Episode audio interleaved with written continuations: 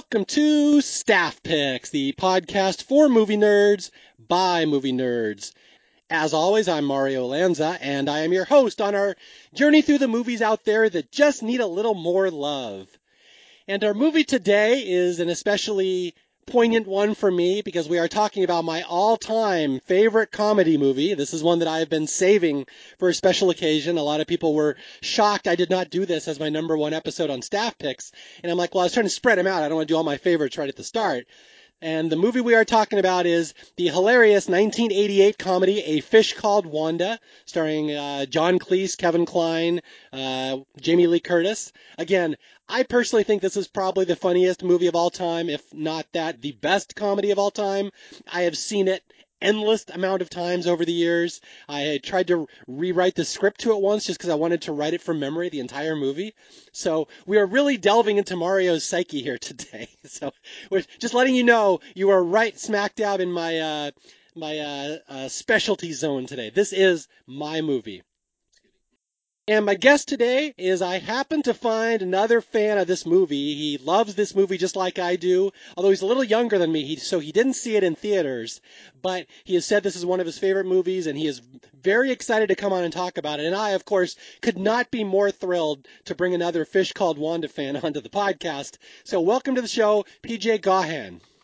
Thanks for having me, Mario. Yeah, well, I, I may not have seen it, um, you know, in the theaters, but I saw it at a young enough age that uh, things are imprinted in me just as I'm sure they're imprinted into you. yeah, so give people a little backstory on who you are. You're, I know, a first time guest on, on Staff Picks. I have never actually met PJ before right now. I know you're a big movie fan, but how, how did I find you again about A Fish Called Wanda? You were, you, I believe it was the, either the beginning of this year, 2020, or last year, that you were putting out a list of your movies that you wanted to do. And I follow you based off of your work um, through the Survivor Historians, and you know through your work that you've done through that over the past uh, couple years. And I saw that, and I said, "Oh, Fish Called Wanda." I I knew that my my dad was a, a child of the '80s, so he watched all those types of movies. We saw Cat, I saw Caddyshack at a young age. I saw Fish Called Wanda, Fletch. I saw all those types of movies from the early to mid '80s all, all the way through. Um, and so I saw that and I was like, oh, that's a movie that I, ha- I haven't seen in a while, but I could remember all these little intricacies that and little quotes that we that my family would say to one another, just you know, as little inside jokes. And and then when I saw that came up, I was like, I replied on Twitter. I was like, oh, that's I, Fish Called One. I love that movie. And then, you know, that's how the ball got rolling for that. Okay, and I will say right off the bat that there's nothing more flattering than knowing I am a peer of your father. so glad to have the youth of America here on Staff Picks. He's he's getting AR, AARP uh, letters as we speak. Damn you. Okay. This will be PJ's last appearance on Staff Picks.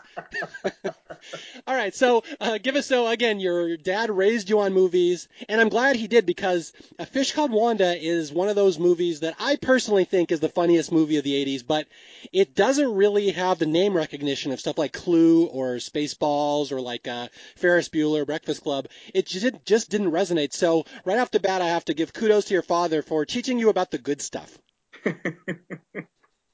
And also Caddyshack. Oh man, that's his favorite. If if he sees this episode, he's not.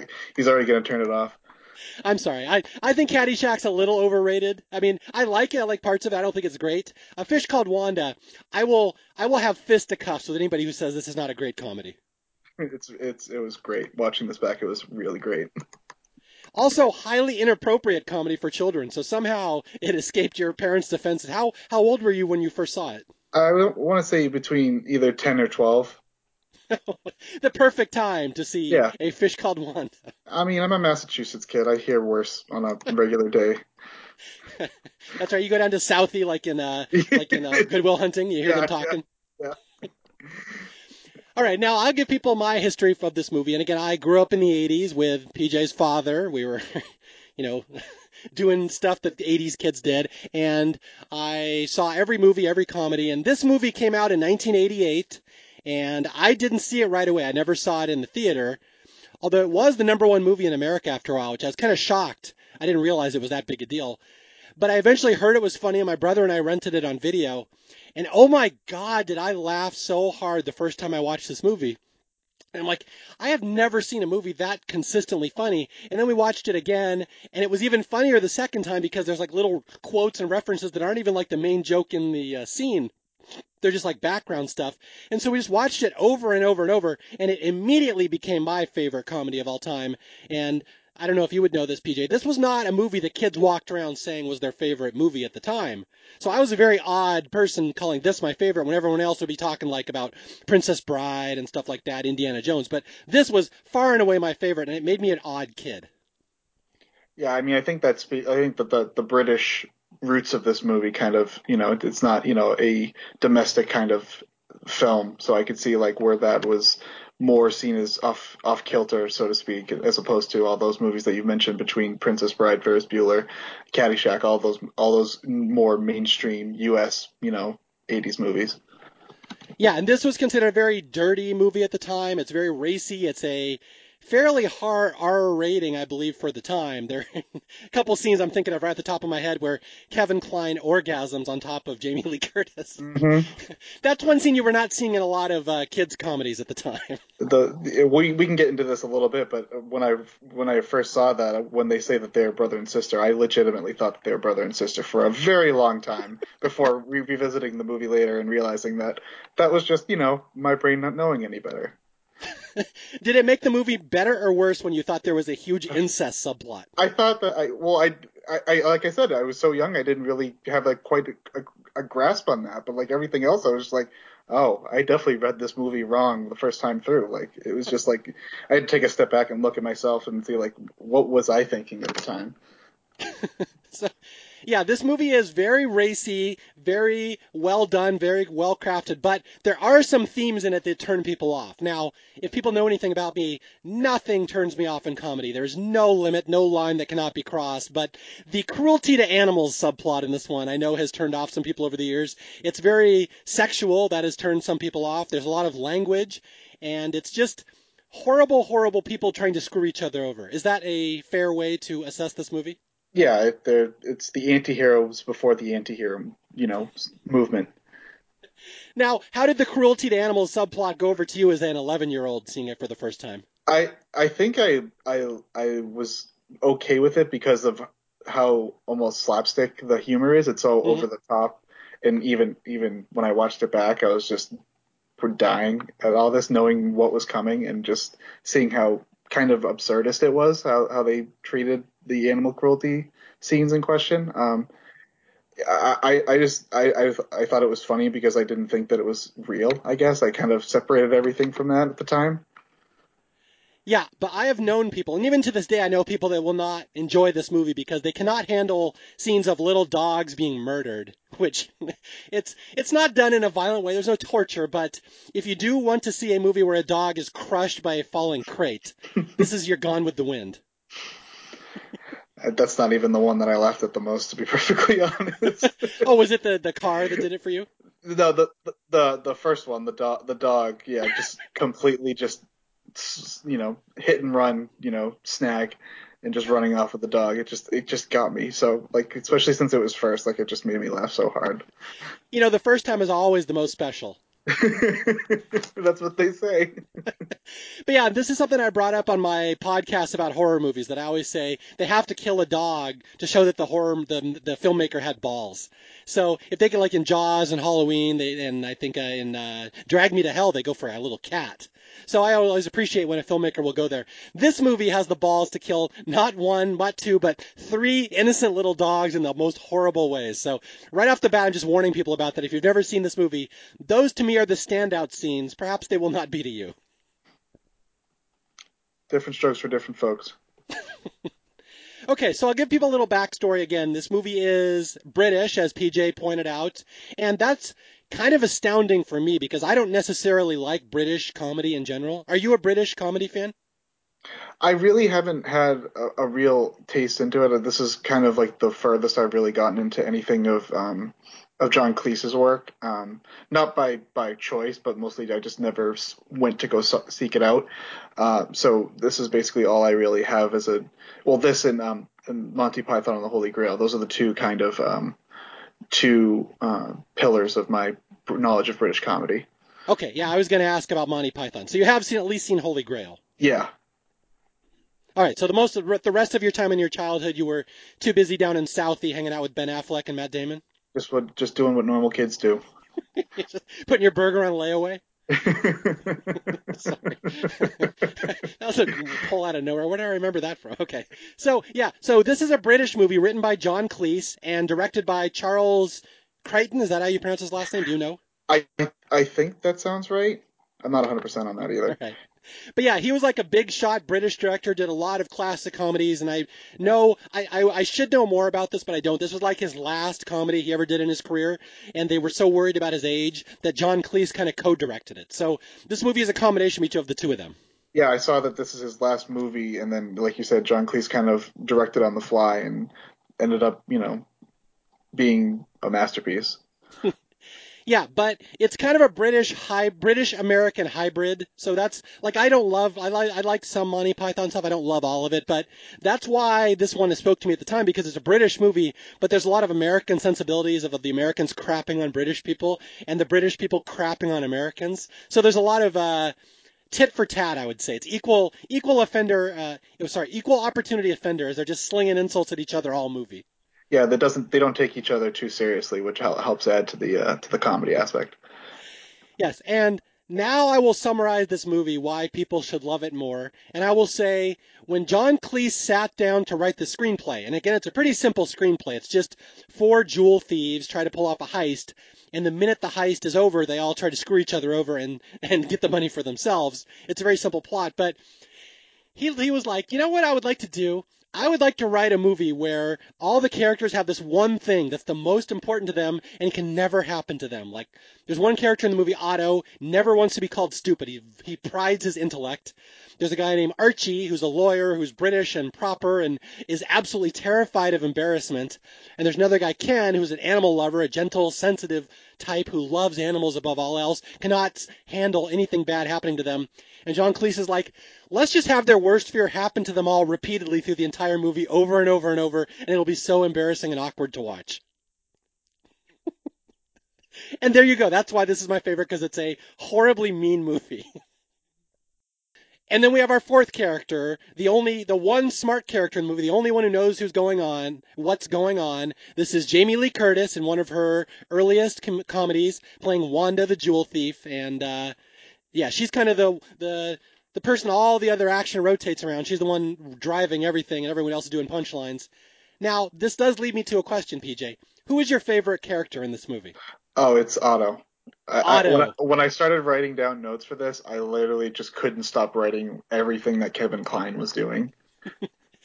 now, I know you prepped a lot of Kevin Kline stuff for this podcast. Why don't you fill people in who may not know why it was such a big deal that Kevin Kline was in this movie?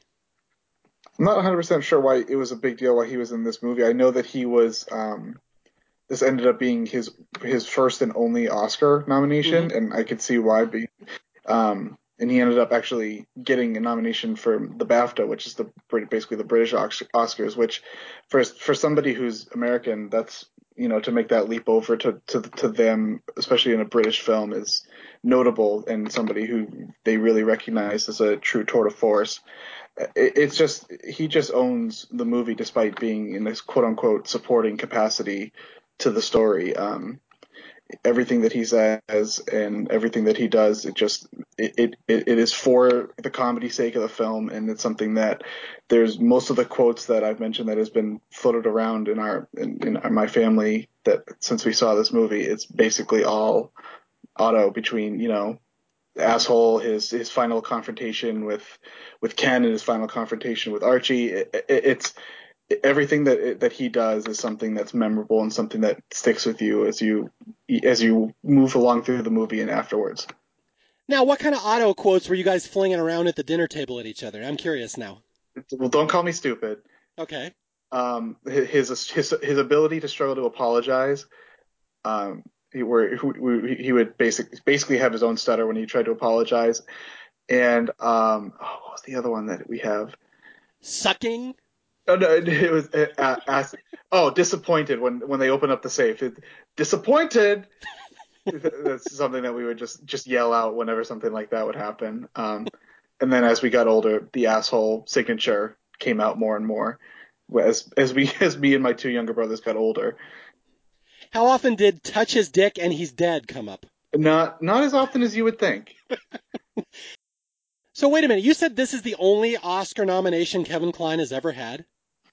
Yeah, it, and I was looking through like the the, the comedy sector uh, does not get respected as much in the Academy. So the fact that he even got something from that and then won against you know the likes of Alec Guinness, Martin Landau, and River Phoenix is uh, is truly showing off of a, a, a, true presence on the screen that cannot be topped.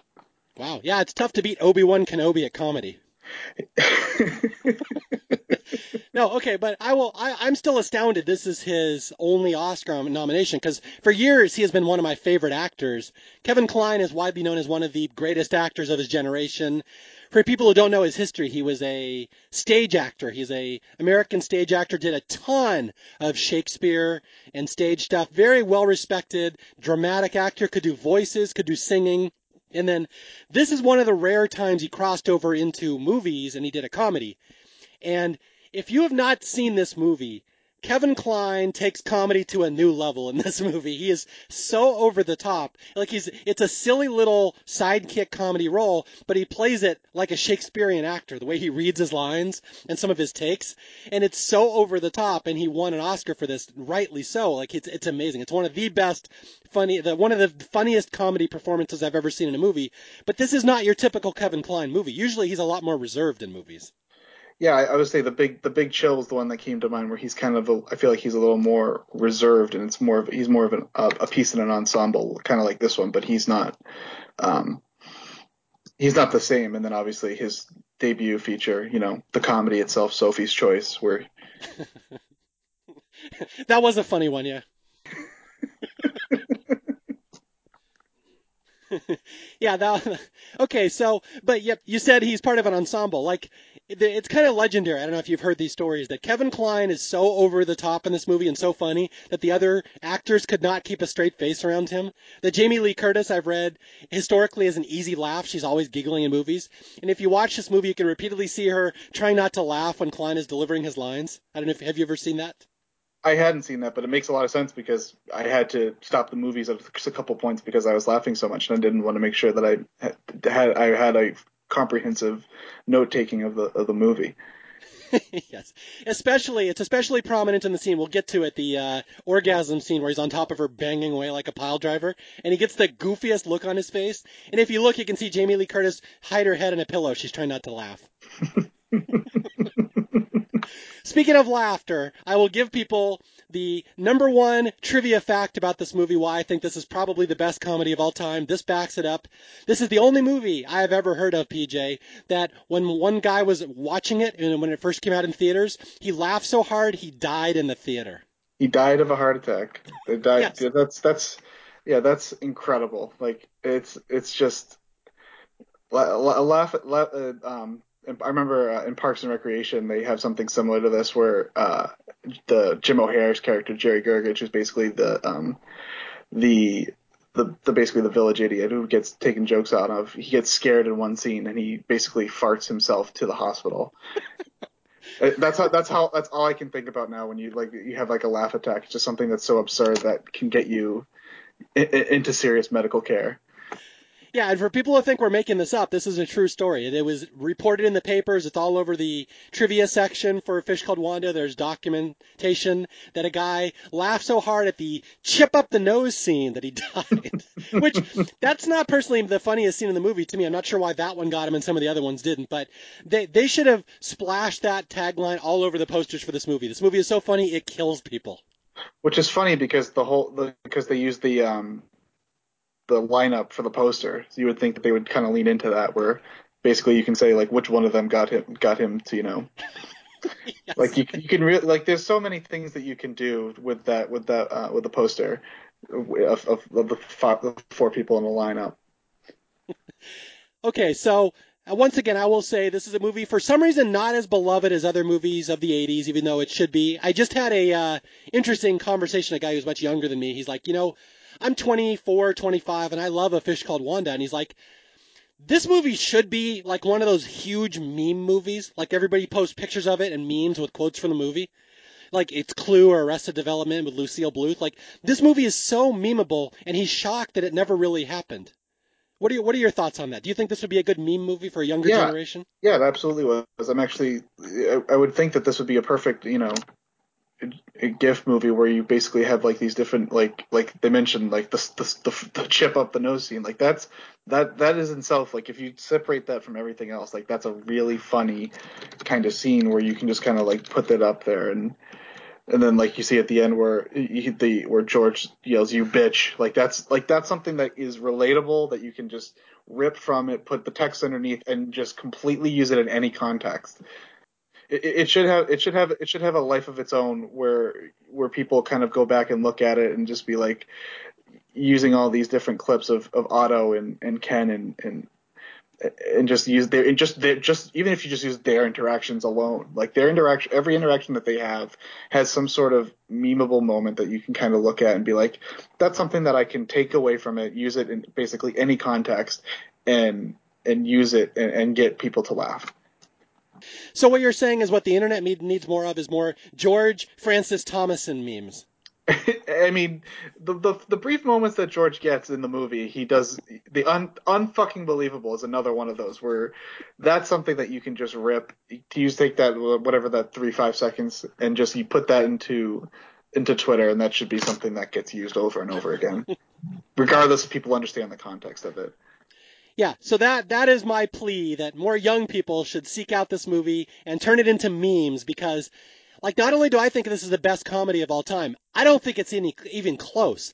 I can't think of another movie that has as much as many funny scenes in this movie as this movie. And like the other thing about A Fish Called Wanda is again, I study comedy for a living. I just do this every day. I'm always looking for jokes.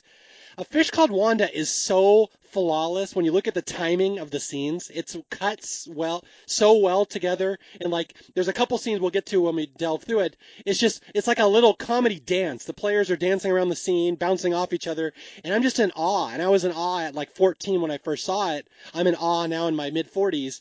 And again, I've never seen a person who dislikes this movie. So this to me should be considered the best comedy of the 80s, and I will not rest until it is known as that. Well, hopefully this is the first step towards that process. Yes, this we have a lot with my hundred listeners. We were going to take over the world. You know what, PJ? It will be unbe-fucking leavable. All right. So, are you ready to delve into this surprisingly intricate movie of just four jewel thieves? yes, let's go. All right, so here we go. Fish Called Wanda, kind of a sleeper hit in America, came over from England, reached number one at one point in the U.S., but it took six weeks to do it, which that's not the way movies work anymore. But this one eventually made word of mouth, became legendary. It like uh, led to a bunch of good stuff for all these actors. Kevin Kline won an Oscar. Jamie Lee Curtis was in a lot more big movies. So here we go. It is the story of four jewel thieves, and I will leave it to you, PJ. Let's, as we open the movie, we meet our four intrepid heroes. Who are they? We have uh, gangster George Thomason, his right hand man Ken, Ken, uh, George's girlfriend, I guess. They don't really She's put a ev- she's label- everybody's girlfriend. Yeah, they don't really put a label on it, but Wanda Ger- Gershwitz, which is you know that's something I know that you feel like John Cleese kind of put in, like give me something as so stereotypical. You know, give me a stereotypical Jewish name, Gershwitz. That's perfect. We'll go with that. And then uh, um, her her uh, their lover, uh, Wanda's lover, who they who she feigns as her brother, Otto, played by played by Kevin Kline. Now it's funny. I always say there's four characters in this movie, but there's really five. I always forget there's four jewel thieves, and then there's Archie the lawyer, who's the fifth, who's actually technically the fourth member. So okay, so yeah, we have George Thomason. One of my favorite trivia bits in the movie. Have you ever caught this? The the, the lead villain in this movie is a, a, uh jewel thief named George Thomason, and he's played by an actor named Tom Georgeson. Oh, I did not. I'm looking at it now. Oh my, that's That is fantastic. that has made me laugh for years. that's that. There's no way that's an accident. When you hire somebody named Tor, Tom Georgeson, you you immediately say like we need to make his name as backwards as possible, so they just completely flip his name. Like that just doesn't seem like they. That doesn't seem like it's that. That seems very purposeful. Yeah, and what's funny is they never point out that joke in the movie. You just have to look at the credits to notice that. Tom Georgeson is George Thomason. They do that early on too. Like they, they, they put the names of everybody like right next to their character, and and, and no, nobody really seems to make a, a big deal about it, even, even, unless until you brought it up to me now.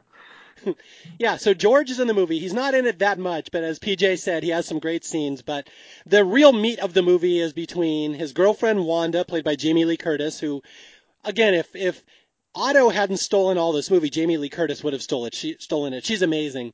And then her boyfriend Otto, and they're planning this jewel heist and basically, Otto, Kevin Kline, has been brought in as a weapons expert. They need somebody from the CIA with weapon skills, and they're going to pull off this heist.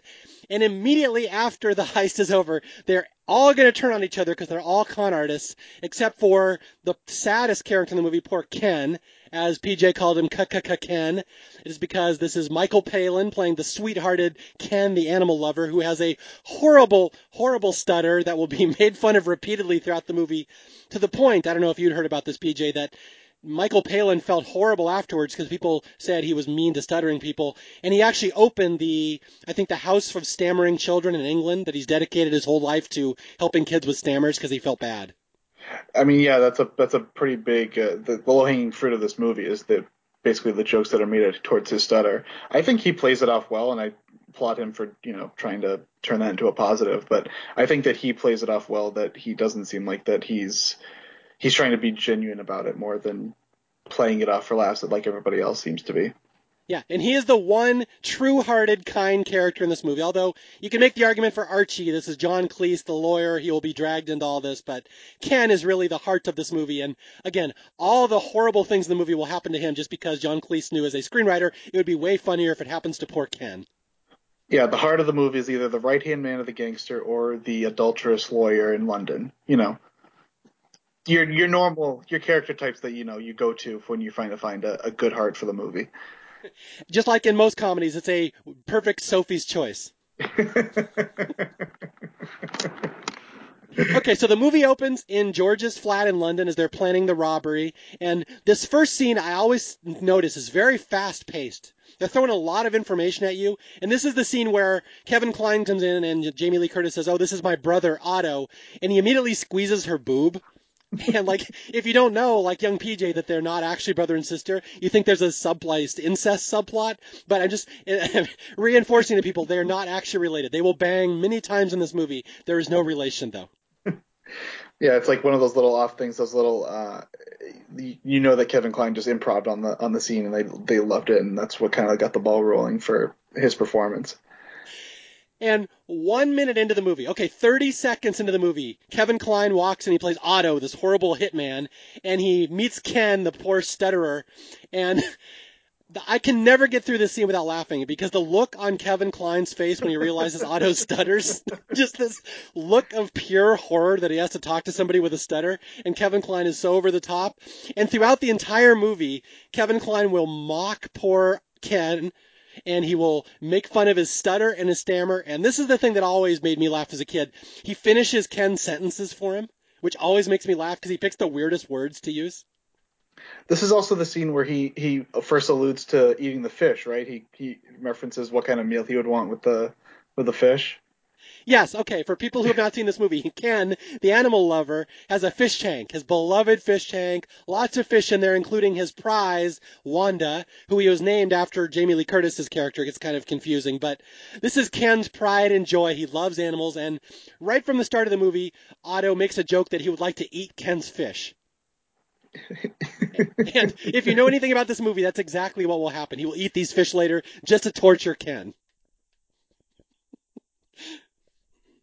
All right, so what else? We meet George here, and they're planning out the uh, robbery.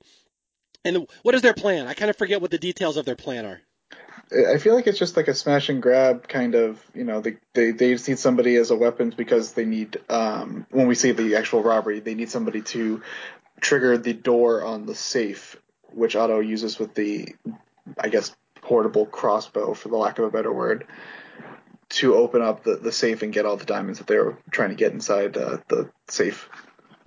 Yeah, and this is a big heist. This is, I think, 13 million pounds or something of jewelries, which is equal to 20 million American dollars. So, like, this is a huge heist they're about to pull off, and they're gonna split up after they get the jewels, hide the jewels, meet at the airport, grab the jewels, and fly out. It's all very intricate, and again, it will all fall to pieces because they're all con artists, and it's never gonna work. But this is their plan. Although the highlight of this first scene is just them hashing out the details, and Ken mercilessly being mocked by Otto because Otto hates the fact that he loves animals and he stutters and he's British, which are three things that Kevin Kline hates.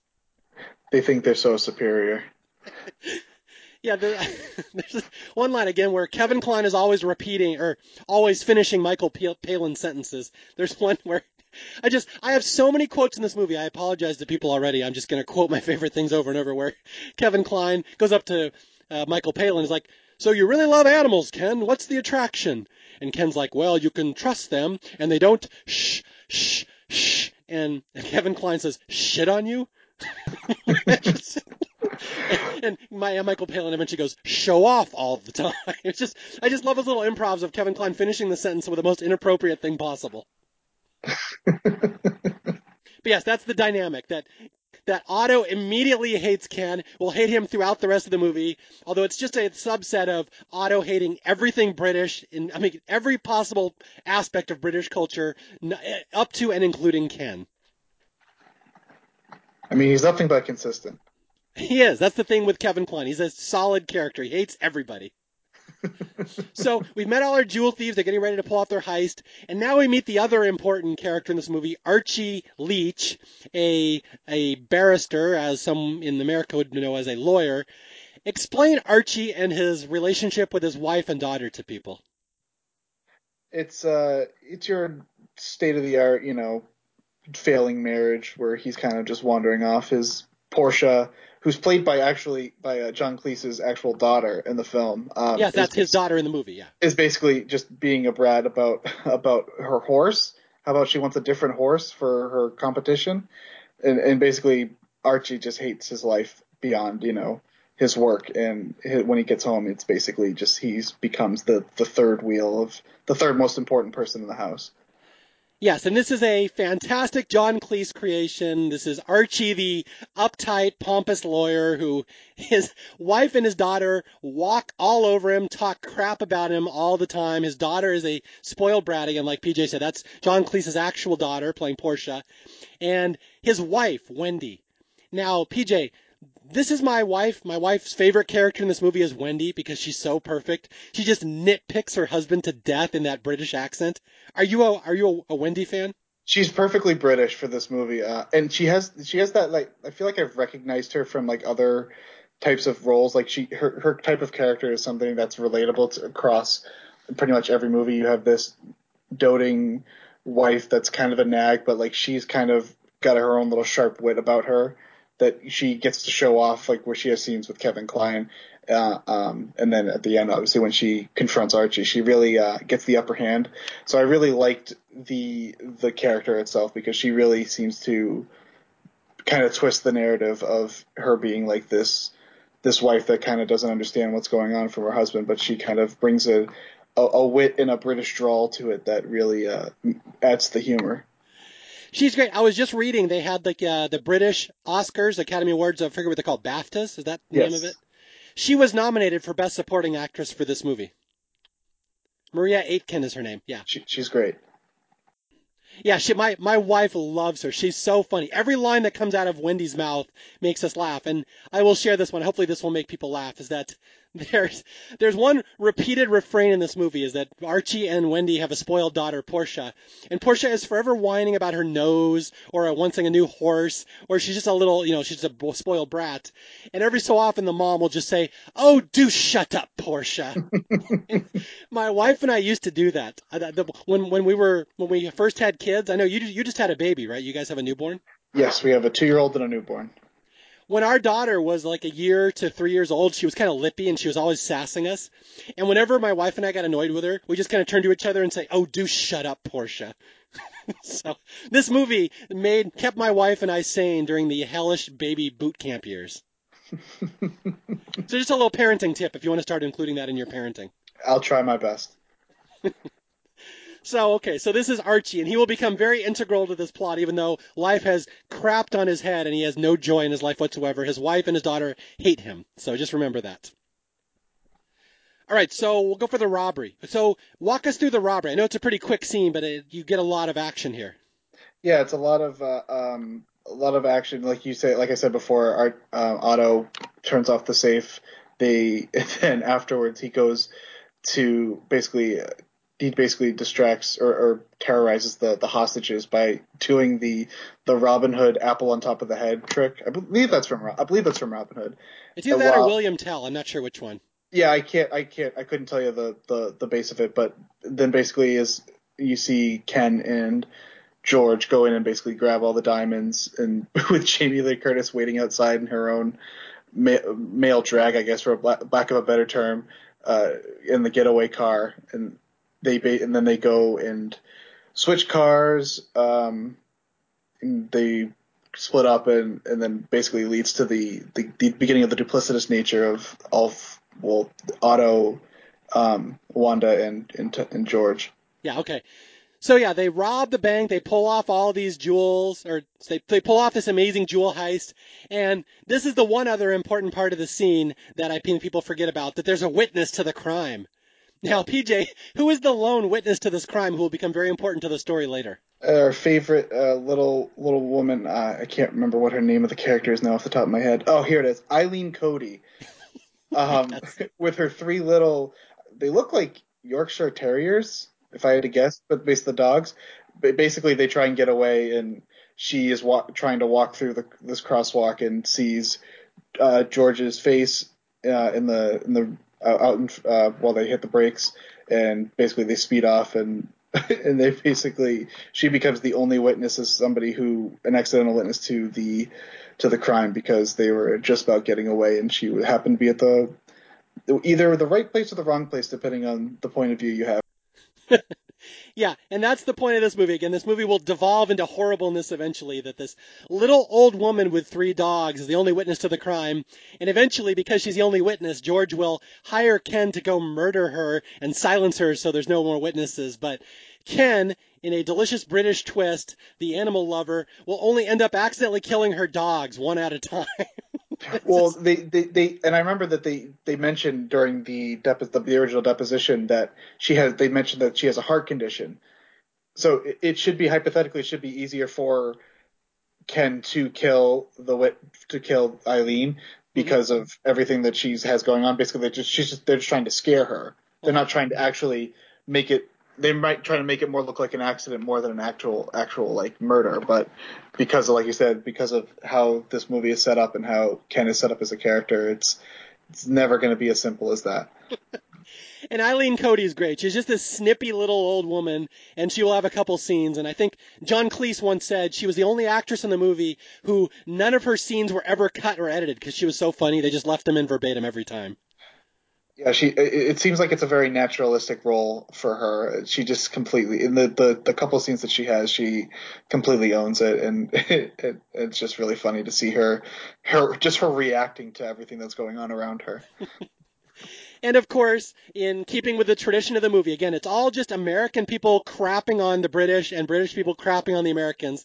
The minute they rob the uh, the bank, they're driving away, and Kevin Kline announces, "I love robbing the English. They're so polite." They're so polite. now that's a meme. Come on, meme people, turn that into a meme.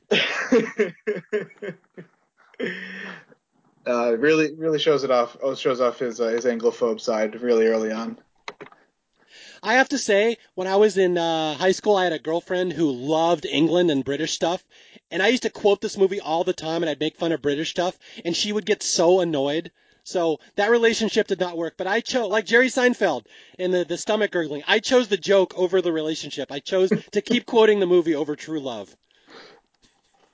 so just wanted to throw that out there. That's my commitment to comedy for you people. Sometimes, sometimes uh, it depends on what lemon you want to squeeze, which that has more juice in it. I think you chose the right one. yes. All right, so now we go to all the double crossings. So, what happens is I'm gonna try to go back. Hopefully, I can get this right because the whole plot of the movie hinges on you. It's like a shell game. You have to know exactly where the loot is at all times. They hide the loot in this little safe house. But before they can leave, George sneaks back in there, takes the loot, and hides it somewhere else without them knowing. So all of a sudden, George has hidden the loot somewhere in a mystery location. Otto and Wanda go back to their flat. They call the cops in a scene that always makes me makes me laugh because Kevin Kline pulls out his British voice when he's calling the cops. yeah, I can't possibly do it justice. Can you do a Kevin Kline impression? Are you that oh, brave? No, I can't. I can't. I'm not. I'm not gonna try and attempt to do that. That's just gonna come off really bad. Okay, yeah. Uh, uh, uh, pardon me, I'd like to trouble you to know that the Hatton Garden robbery was pulled off by George Francis Thomason. it's, it's very perfect. Kevin Kline is so good at accents, way better than I could just do. But we do learn another side detail here that Otto can also speak Italian, and Jamie Lee Curtis gets incredibly turned on whenever he speaks Italian, like in the comic, to a comic level where she will later in the movie, like almost masturbating to the fact that he is speaking, that people speak foreign languages to her. plus, plus, if you actually look into what the words that he's saying, he says Parmigiano a lot, like a lot, a lot. Like, and it's in the script. I looked it up afterwards because I wanted to see if that was if Kevin Kline was ad libbing his own Italian or if it was actually written. That's actually written by by John Cleese. Like he, it's it's something that he put some thought into, at least in, on a on some level. It's probably a little bit of both, but like his his his, his Italian and his faux Italian is just uh, one of my favorite little like little in jokes that you see throughout the movie. Yeah, that that is that will happen throughout the movie. Kevin Kline ostensibly speaking Italian to turn on Wanda, but he's just spouting off Italian food names. it's really funny when you listen to it. Yeah, I, I think I, I, mentioned this earlier in the podcast, but I back when I was in college, I loved this movie so much. I tried to transcribe it because there was no internet back then. There's no like internet movie database. You can't look up a script. I wanted to be able to memorize this movie inside and out. So I tried to watch it and transcribe it into a Word document where I could just write the script basically. But I got really thrown off with Wendy, the wife, because I cannot understand half the things she says. They're way too British for me. But then Otto as well. When you start getting into his spe- spewing off Italian, I'm like, this is too hard. So I never actually got past this scene in my transcription because it's too hard. Also, I should point out I am Italian, so that does not bode well for my language abilities. Okay, so the so Otto and Wanda turn in George. George gets arrested, but George has hid the loot, so they don't know where the loot is. And George has a key to a safe deposit box. He puts it in the fish food. He tells Ken to get the fish food later. So basically, everybody now knows one part of where the jewels are, but nobody knows all the parts. But now George is in jail, and now nobody trusts each other. And it culminates in a scene where Wanda and Otto go to steal the jewels out of the safe and right before they pull them out, Wanda she pulls out a little baton. What is that? Like a little metal stick or it's something? A, it's some sort of uh, um, oh, it's some sort of police tool. Looks like it. Some sort of um, yeah, baton. I guess is the best way to put it. Some sort of nightstick that she, that she seems to have, but it seems like okay. it's made out of some sort of like hard metal. Like maybe it's some sort of lead pipe. I would guess considering it basically knocks out Otto later in the movie. yes. So Wanda, as the smartest person in the movie, has determined the minute she and Otto go back to the safe, she's going to knock, she's going to use him to crack the safe, then she's going to knock him over the head, take the jewels, and escape with it all herself. And she raises the stick to do it right behind Kevin Kline's head, but then they open the safe and it's empty. George has taken the loot, and oh, now they're screwed. And this is where we get the scene that you talked about, the disappointed scene, right? Yeah, and then Kevin Kline shoots the safe and says that that's how he thinks. yes. Kevin Kline is furious that George has stolen the loot that he was going to steal himself, and he utters the phrase, What do you have to do to make people trust you? he says, "I'm disappointed." it's just just a wonderful Kevin Kline outburst here. Although I think we skipped over the scene when they're driving to the safe, and we learned the other little quirk about Kevin Kline is that a he cannot drive on the on the left side of the road in England because he always crashes into people, and he gets mad every time, and he has a refrain. Now, 11 year old PJ who was spouting this at his dinner table, what does Kevin Kline yell at the British drivers who he thinks are on the wrong side of the road? Asshole! Yes, if there's one quote to take away from this movie, it's Kevin Kline repeatedly driving on the wrong side of the road, getting mad at British drivers and screaming, asshole!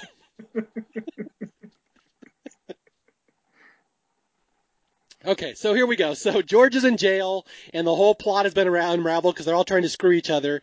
And now this is where George meets up with his lawyer, Archie. This is John Cleese, the pompous, upright lawyer, and uh, uh, what happens here? They, they kind of go over the George's case, and I think Wanda comes to visit because Wanda's trying to figure out where the loot is or something. Yeah, they're going over his alibi, and they the little the little one of these little offhanded jokes uh, is that um, they say that his alibi will be corroborated by his I think it's his niece Georgina, it's just like one of those little lines that I didn't pick up the last time, like the last couple of times I, I watched it, and I and I heard, and I just started laughing. I'm like, of course, like a like a gangster lawyer would have some sort of like ridiculous, over the top kind of alibi like that. Yeah, so Wanda, Jamie Lee Curtis, pops up in jail to try to appeal to George. Like, he doesn't know that she has turned him in. He thinks Otto has turned him in. So Jamie Lee Curtis is there, and she's like, Are you sure the, the, the safe house is a good place for the jewels? He's like, Trust me, I put them somewhere else. And so Wanda's screwed. Jamie, like, uh, George will not tell her any information about the loot that because she's with Otto, her brother, he doesn't trust this is going down. So Wanda, who is always one for a good scheme or a good caper, decides, well, if I can't get the information from my boyfriend George, I will throw myself at his lawyer instead. And so here comes some of the best comic scenes in the movie with flirty, um, voluptuous, aggressive Wanda flinging herself at this pompous, upright, uptight lawyer Archie, who has no idea what he's in for. Yeah, and claiming to be an American law student. You know, yes. like, and I'm looking up her, looking up her age. She was, she, Jamie Lee Curtis is is a beautiful woman, but I wouldn't have guessed her to be somebody in her mid 20s going to law at the time of, of this movie. Yeah, she she uh, purports to be a law groupie, where she follows famous lawyers and wants to sleep with them. yeah, she's she's really into British law. She's really, you know, she's she she's like she's like following the, the Grateful Dead. She really is just trying to follow one barrister to another in the, in London. Yeah, and so this is again when I was a kid, I loved the scene where she goes up to John Cleese, and again she is pretending that she is this law groupie who follows these lawyers around and, and studies them. And she's like, "Oh, you're my favorite. I love the way you cross-examine." And and the, she literally presses her breasts right up against them as they're talking. it's really funny to watch John Cleese try to respond to this. And then she asks him for an autograph, and I just love this scene where. where he signs his name and he kind of scribbles it and she looks at it. She's like, I knew it. You're Archie Leach. and he's like, Leach. And she's like, yeah, Leach, you're my favorite. I just love her delivery in that whole scene. And how she just completely uses vagaries and gets Archie to basically give, completely corroborate her, his her story by basically just completely giving him the the least amount of information and him just filling in those blanks. Yeah, surprisingly, this middle-aged, uptight British lawyer has never had a groupie before. He's not really sure how to respond to this. and again, this is very, very British style comedy. Just take someone who is uptight and has no idea how love works and have a very aggressive woman come onto him and just watch John Cleese try to react to it. And we'll see this over and over throughout the rest of the movie as he is repeatedly humiliated.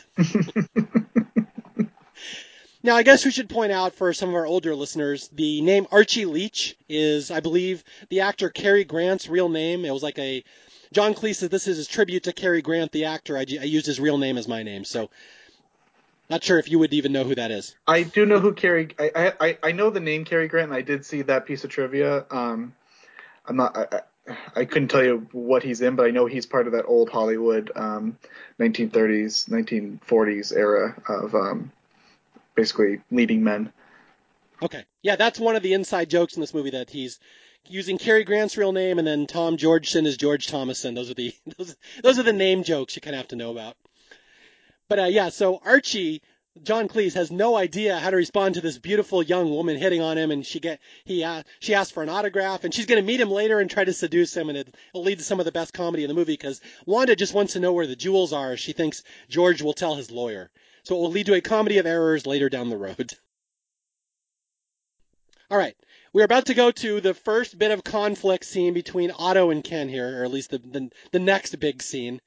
This is where Wanda and Otto go back to the flat. They're trying to figure out more information, how they're going to get info on where the jewels are, and they run into Ken there. And this is where Wanda and Otto are banging, are about to bang on the on the bed, right? And Ken walks in. Yeah, uh, Ken's coming. I think Ken is also coming back from from talking to George after he found the the key Um, and he then where he ends up putting it into the treasure chest, and and Otto goes back to his his classic move of speaking Italian in in George's bedroom in his flat and trying to get Wanda to have sex with him on the bed. And this is one of the more famous scenes in the movie where Otto will mock Ken Stutter while talking to Ken's fish. Where he walks and he sees the fish tank. He's like, "Hello, Ken's pets." he goes, "Wake up, limey fish!" And he starts hitting the little scoop on the on the, the water to torture the poor fish. Just that's got to be an improvisation, a Kevin Kline improvisation there. Yeah, it has to be. so then we talk about where Wanda starts talking about. She's like, "Oh, you know, I I like this lawyer guy. He's kind of cute." And Kevin Kline gets jealous. That's another thing. He will get jealous immediately. He's like, "What is this, Humpa Limey week?" And Jamie Lee Curtis is like, "No thanks. I'm not into necrophilia." so I'm guessing you did not get that joke when you were 10. No, that's not something that I didn't understand at, at that point too either. Okay, so here comes this great moment where there he's speaking Italian to Jamie Lee Curtis in the bedroom. Michael Palin, Ken walks in the flat on the other side and he hears them in the bedroom and he sees that someone's been messing with his fish and he's suspicious like why are a brother and sister in the bedroom and she's got almost no clothes on so ken walks in to see what's happening and this is a moment that will always always always always make me laugh do you know the visual joke here of Kevin Kline sitting on the toilet? This is the one that always yeah, gets me. Yeah, he gets he gets up, looks at the toilet, and flushes it while while completely having his pants still on the entire time. yeah. Kevin Kline is trying to pretend he was taking a crap, not having sex with Jamie Lee Curtis. So Ken walks in, and Kevin Kline's sitting on the toilet with his pants all the way up, full clothed, and he stands up and he realizes, oh, I better make this look more real. So he just flushes the toilet real quick. it's such a quick little move, and it always makes me laugh because it just it's executed so perfectly. And again, this is where Kevin Kline is just going over the top with his speech mannerisms, his theater stuff.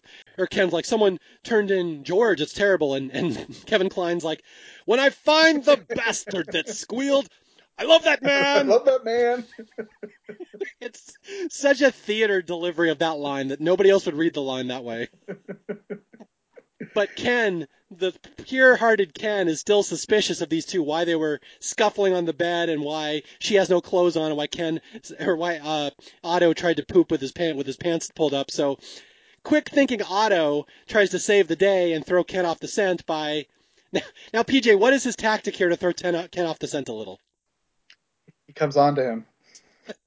that is Otto's master plan. I'm going to come on to Ken and make him think I'm gay and that I'm in love with him, even though I've been mocking him repeatedly every time we talk.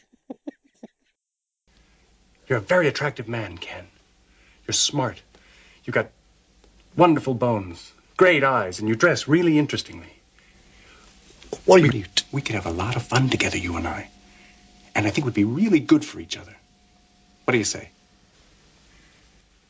You must be May I kiss you, Ken? No, you fucking come! Just a peck! No, no tongue! No. oh, oh, there's another little visual scene right here where Kevin Kline corners Ken down in the corner. He's like, all right, all right, I, have I've frightened you. Okay, you can, we can wait. The, the physical side and wait can wait, but just, just think about it, won't you, please? And Kevin Kline does this little move where he pokes Michael Palin's nose, and he like spins his finger slowly, seductively as he pulls it away. It's like, what the hell? It's just made me laugh so hard, just the way they act that scene out. so what else happens here? So Otto has tried to throw Ken off the scent by telling him he's in love with him, and then Ken goes up in the penthouse and Jamie Lee Curtis knows that Ken knows something about where this uh, jewel is hidden or where the key is. And there's a scene where she's trying to pretend she's on the phone, so Ken's gonna inter, uh, uh, interrupt her when she's on the phone, and she just says, "Ken, oh my God, somebody just called." That's believable. And then what happens? He try, she tries to interrogate him, and he stutters, right? Yeah, and then she then this then she gets it out of him by by by coming on to him. That's a common theme in that in the back to back scenes. Yeah, Jamie Lee Curtis kisses Ken to get him to stop stuttering to reveal that George has moved the loot. So now she knows what's up. She just doesn't know where the loot is. And I should point out Wanda has now successfully made out with all three male leads in the movie, and she still has yet to make out with the fourth. So Wanda gets around in this movie. And then she and then she tells basically puts his, his her finger on his lips just not to tell him every everything. Just just completely controlling him. If there's one person that will have no defense against Wanda, it's poor Ken. Ken Ken is hapless in this movie. okay, so here we go. The plot is going to thicken where the bring in the old lady, the witness to the crime, and she identifies George. She's like, uh, "That's him, officer. He's the man who tried to murder my dogs." And here we go. There's legitimately about six amazing, fantastic, legendary comedy scenes coming up in this movie. Here's one that I've always loved where Wanda goes to visit Archie, the lawyer, in his office for the first time to get him to make love to her. Yeah, she's like, "Oh, my friend George." Yeah, explain this. For people who've never seen this, kind of lay out what her plan is and why she has to change it on the fly. She basically is trying to use her use the case that, that he's currently using as a hypothetical to kind of uh, try and get information out of out of Archie, and, and Archie's like, you know, being being the British British lawyer that he is, he's like, oh, I can't talk about that. That's that's the case that I'm working on. Okay, if you guys want to know what makes a great comedy scene, watch this scene in particular, the timing, where she realizes she cannot get any information out of Archie, so she changes her tactic and says, I want you to make love to me. Please sleep with me. And he's like, really? Like John Cleese like taken aback. What? Me? Why would you want to sleep with me? And she's kind of trying to convince him. And then at one point she's about to leave and he picks up the phone. Someone's buzzing him from the intercom. And this old man, one of his clients says, uh, hello, Mr. Leach, blah, blah, blah. And right into, into the mouthpiece, Jamie Lee Curtis says, I want you to make love with me. And the old guy on the other end of the phone goes, pardon? it's timed so perfectly. You could not have done that joke any better. Just the way she says it in the pardon, and John Cleese's like, no, never mind, forget that. so anyway, the Wanda has planted the seed that she wants to sleep with Archie to get information about the jewels, but she has to do it cleverly because he's a very proper British lawyer and he will not break any laws she does she does learn the information as we find out in the next scene. Like she is getting information from Archie. It's just it's just a, a little slow, like little uh, little bits and pieces uh, that that she's getting to try and piece together the whole the whole puzzle. Yes, and here we go. The possibly the standout scene in the movie. This is one that everyone tends to remember. The big musical montage. this will be a tough one to explain to people who have never seen this before. It, it's it's basically Wanda coming into Otto's wherever he's staying uh, while while in London, and he's she's just basically spelling out every all the information that she's learned from between Ken and Archie, and she's like, "Thank you, Wanda." So she completely pats herself on the back because Otto's basically just completely no selling everything that Wanda's doing it. Uh, then, he's Hulk Hoganing her, yes. he's like, I know nothing, and then he starts. He goes, Nix, zip, dick, and then he's like, "Ooh, use this as an opportunity just to go right back to that Italian, niente." And then, and then they go, they cut back and forth between Archie and Wendy's bedroom, their nighttime routine, to Otto and Wanda starting to have the basically doing their foreplay, and it's just something that just shows a the the the relationship that uh, that um the two couples have, but also completely showing why Archie would even entertain the idea of, of sleeping with Wanda in the first place. Yeah, this scene is just a masterpiece in editing and timing of the juxtaposition as we go back and forth between Otto on top of Wanda, speaking Italian, banging away at her, breathing in and out of her boot, which is always a fun scene. somehow, somehow falling in flat, somehow fully inflating the boot while he while he takes it off. Yeah. Kevin Kline really goes for it in the scene. I cannot believe Jamie Lee Curtis got through the scene of him overacting every single mannerism and just yeah smelling his armpit breathing into her boot pounding away on top of her like a jackhammer as he bounces up and down and, and saying italian just spewing off italian words because it turns her on.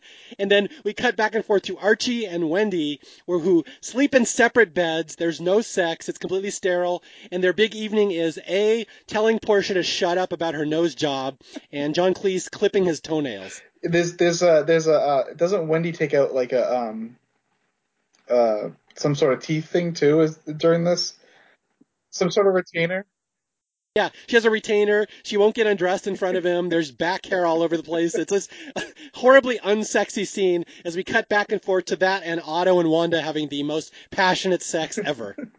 and it culminates with Kevin Kline's orgasm face, which again, you have to see this to believe it, where he's on top of Wanda and he climaxes and he looks up right at the camera and he does this move where he crosses his eyes and he kind of sneers his lip and his whole face screws up into the funniest face. Anyway, I'm glad 10 year olds were watching this. this is also when uh, when he first calls Wendy Wanda, right? This is when he's right at the end when they're in their beds. Yeah, at the end of the scene, John Cleese is in his bed, his wife Wendy's in hers. She's like, "Good night, Archie. Good night." And he's like, "Oh, good night, Wanda." And she's like, "Who?" And he's like, he's like, he's reading a case because he's accidentally called her Wanda, this girl who wants to sleep with him. He's like, oh, oh, I'm just reading some, you know, boring old law case about some lousy old hag. so anyway, yeah, this seduction will probably work. He's already fantasizing about Wanda. And then that cut, the, the, he he says that, and then they cut to the Wanda in disguise during the, the day in court, which is uh, which I thought was really a, a really smart job by the editors there, just basically cutting straight to Wanda in her disguise, basically trying to not make herself look like her pretty, her her beautiful self. She is indeed a lousy old hag in this scene, yes. so yeah, there's the courtroom scene where George's first court hearing, he learns the charges will be against him for stealing the jewels. He's going to go to jail. They have a witness, and we learn that Eileen Coady, the one witness, has heart problems, as PJ pointed out. And so, in the middle of the trial, George will slip a note to Ken, his number one right hand man, that basically says, "Please kill Eileen Coady." So that's Ken's instruction. And also at the trial, Wanda's there, and she slips a note to Archie saying, "Here's my phone number. Please call me." So a lot of notes being passed in the British court system. Yeah, it seems like that that shouldn't be allowed. I'm not. I, I've never once had taken a law class, but I feel like that's a little dicey. because of this movie, they passed the Wanda rule: no more note passing. but okay, and here's the comic twist: that Ken, the little animal lover, has been tasked with killing the one witness to the crime. Otto sees that note being passed, so Kevin Kline runs out. He intercepts the note, and he finds out that Otto, that Ken is uh, tasked to kill the defense witness. And as usual, he just mocks Ken, and he says, "There's no way you kill her. I bet you a pound you will not kill this old woman."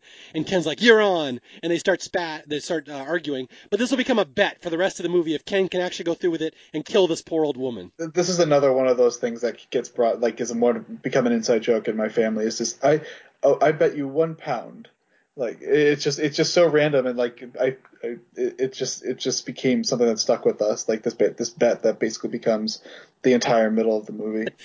Here's the one I bet you didn't say all the time with your brothers. I'm guessing where after Ken Otto dicker over the price of the bet. Remember, Otto is still trying to pass off that he's gay and in love with Ken. So as Ken's walking away, Otto screams out at the top of his lungs, I love watching your ass when you walk. Is that beautiful or what?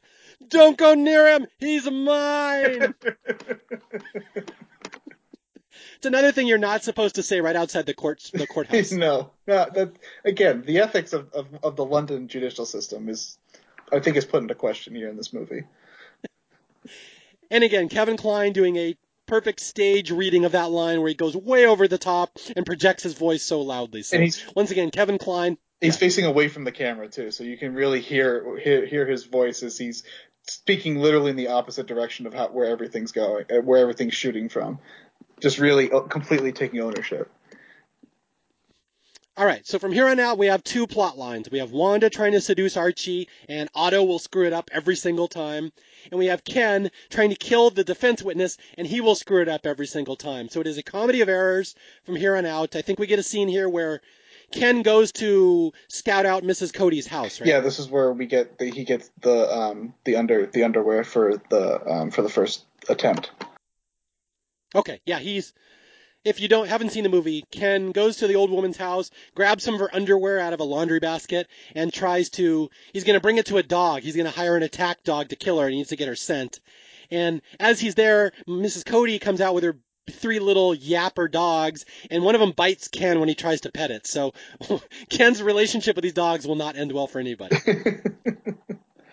I wish I wish there was a way to know like which dog that was, and if they actually made the dogs different enough to kind of say like, oh, this is the last dog, like the one that initially bites Ken. I think that would have been a nice little additional layer of the comedy that's already pr- present th- throughout this the subplot. Yes, and again, reiterating, these dogs will all die horrible, horrible deaths at Ken's hands. it's very, if you like cringe humor, this is as cringe as it gets. okay, so here we go to what I think is my personal vote for the standout scene in this movie. This is Wanda's date at Archie's house. Oh yeah. Oh, this is a fun one. Yeah, this is a fun one. This is I have long considered this like a ballet of comedy. The timing on this scene. Yeah, there's so many people who have to come in and out of the of the scene that basically it, it's and it's basically just one one room, and you see I think what is it five different characters that come that come in or at least involved with Portia that are that, that just come in and out and basically have to keep the basically keep the juggling juggling act going and, and do it flawlessly. Yeah. Yeah, this is the one. Again, if you want to see how comedy works and how it's edited for maximum impact, watch this scene right here. We'll, I'll, I'll do my best to walk you guys through it. It's really hard to explain if you haven't seen it before, but it starts with Wanda is going on her date with Archie, and Otto is driving him over to the house. Apparently, Archie's wife and daughter are going out to the opera tonight, so she's going to sneak into his house, have sex with him, and seduce him and figure out the info she needs to know so, but it's complicated at the start, PJ, because Otto is a little bit jealous by her low cut outfit. Yes, the the the the, uh, the argument that they have, um, the the negotiation, I guess, is the best phrase to put of uh, what's what's off limits and what's what's going to happen between uh, uh, Wanda and Archie is really funny. Discussions of nuzzling and, and, and breast play. Yeah, this is we quoted this earlier at the start of the podcast when they're debating what she's allowed to do with Archie. And they talk about nuzzling, sucking, fondling breasts, touching dicks. so all, all sorts of negotiation that I'm sure a little 10-year-old PJ was fascinated to hear when he first saw this movie. I turned out just fine. But yeah, Otto is quite jealous. Otto does not like that his girlfriend is going over to this British lawyer's house, and Jamie Lee Curtis is like, "What are you jealous?" And Kevin Kline, just the way he reads this line, this stage reading, he's like, "Me jealous of that fop." Another another great part is that oh, I think twenty million dollars is worth a little nuzzling. So this could mean actual penetration, then, huh? But yes, that's the one rule at the end of the negotiation. Otto says, "Touch his dick, and he's dead." so that's the one rule. I love how I love how he's the one who has to die, not you know, not Wanda who's responsible for the one the dick touching. yes.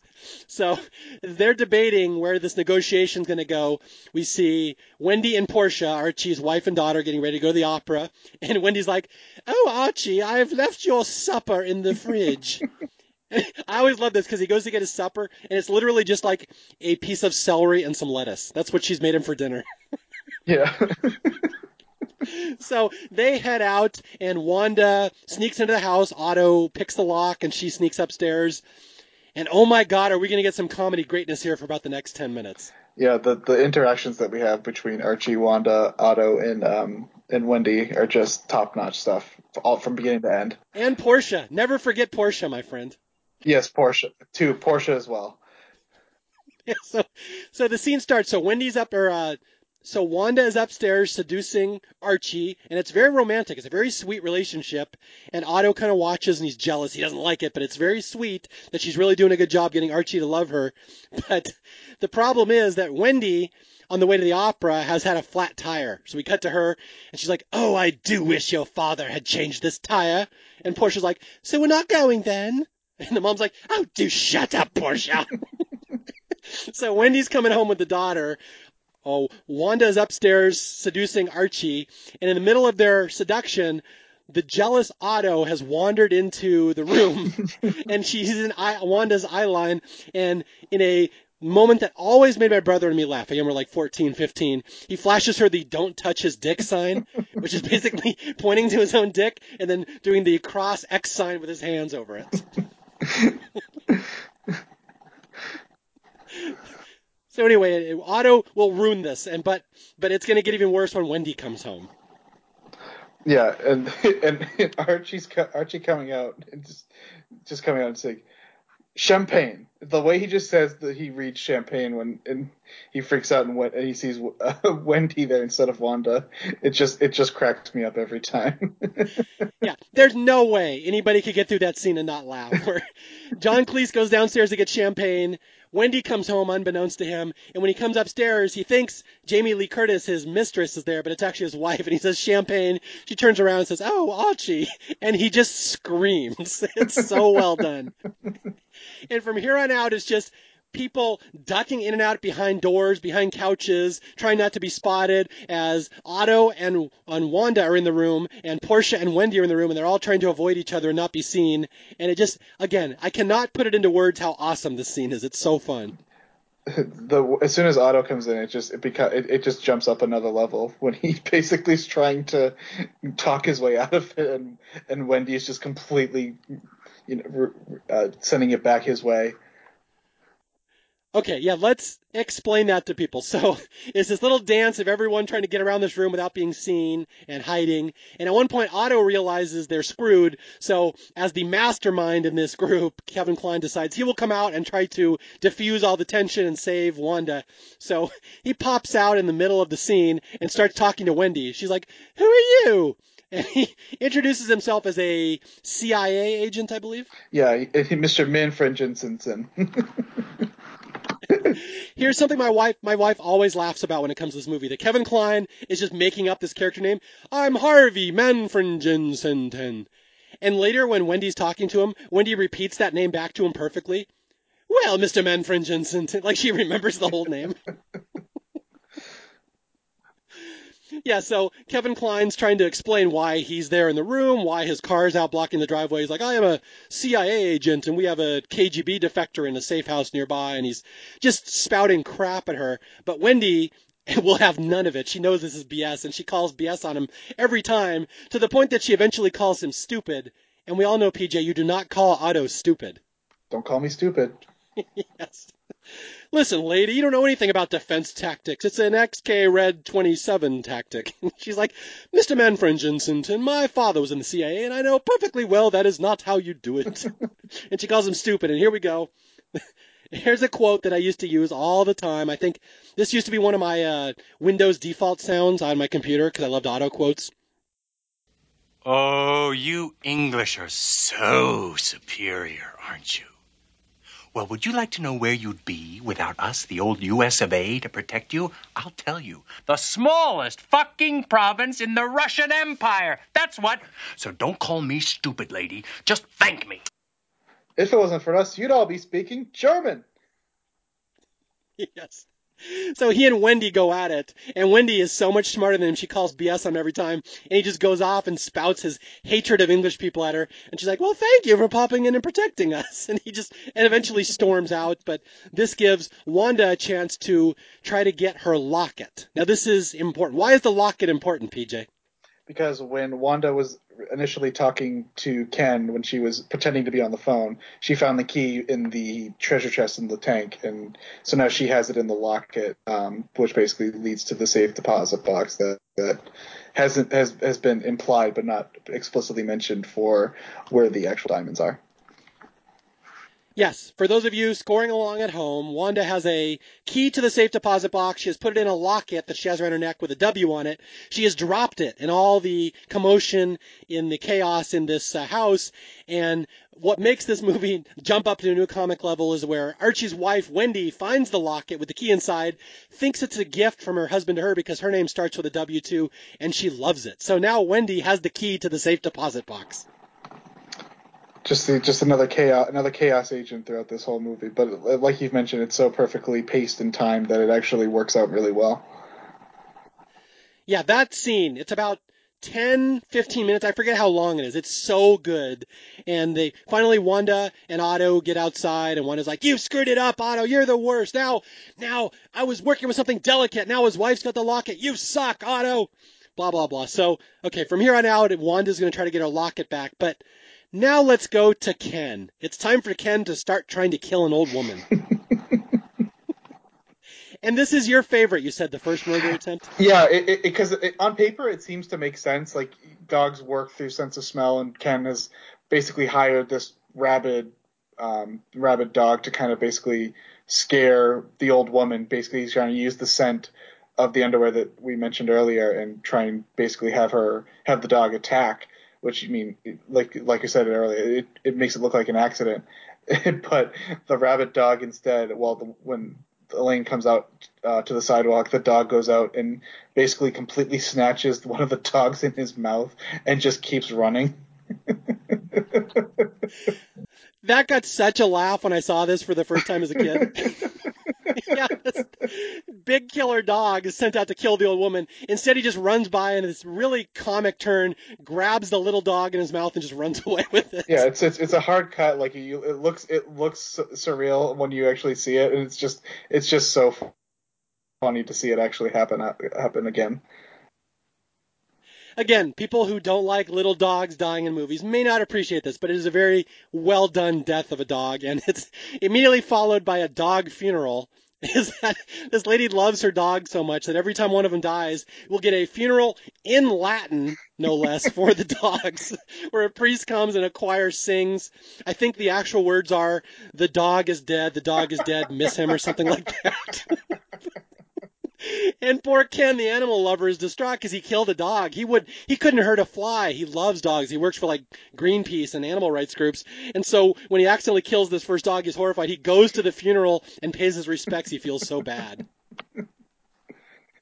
and this is just the first one. There will be two more. okay, so now we have a, a, subplot where Wanda has tried to seduce Archie. It didn't work, and her brother's still mad. And or sorry, not her brother, but her lover Otto is still mad. So he finds out. He goes to the flat one day, and he finds out that. Uh, that Wanda is going to meet Archie at this flat. He's got this flat he's rented, and she hasn't told Otto he's going to do this. So she's going to do this. So Otto's very upset. He doesn't trust Wanda. So Otto's going to crash this meeting as well.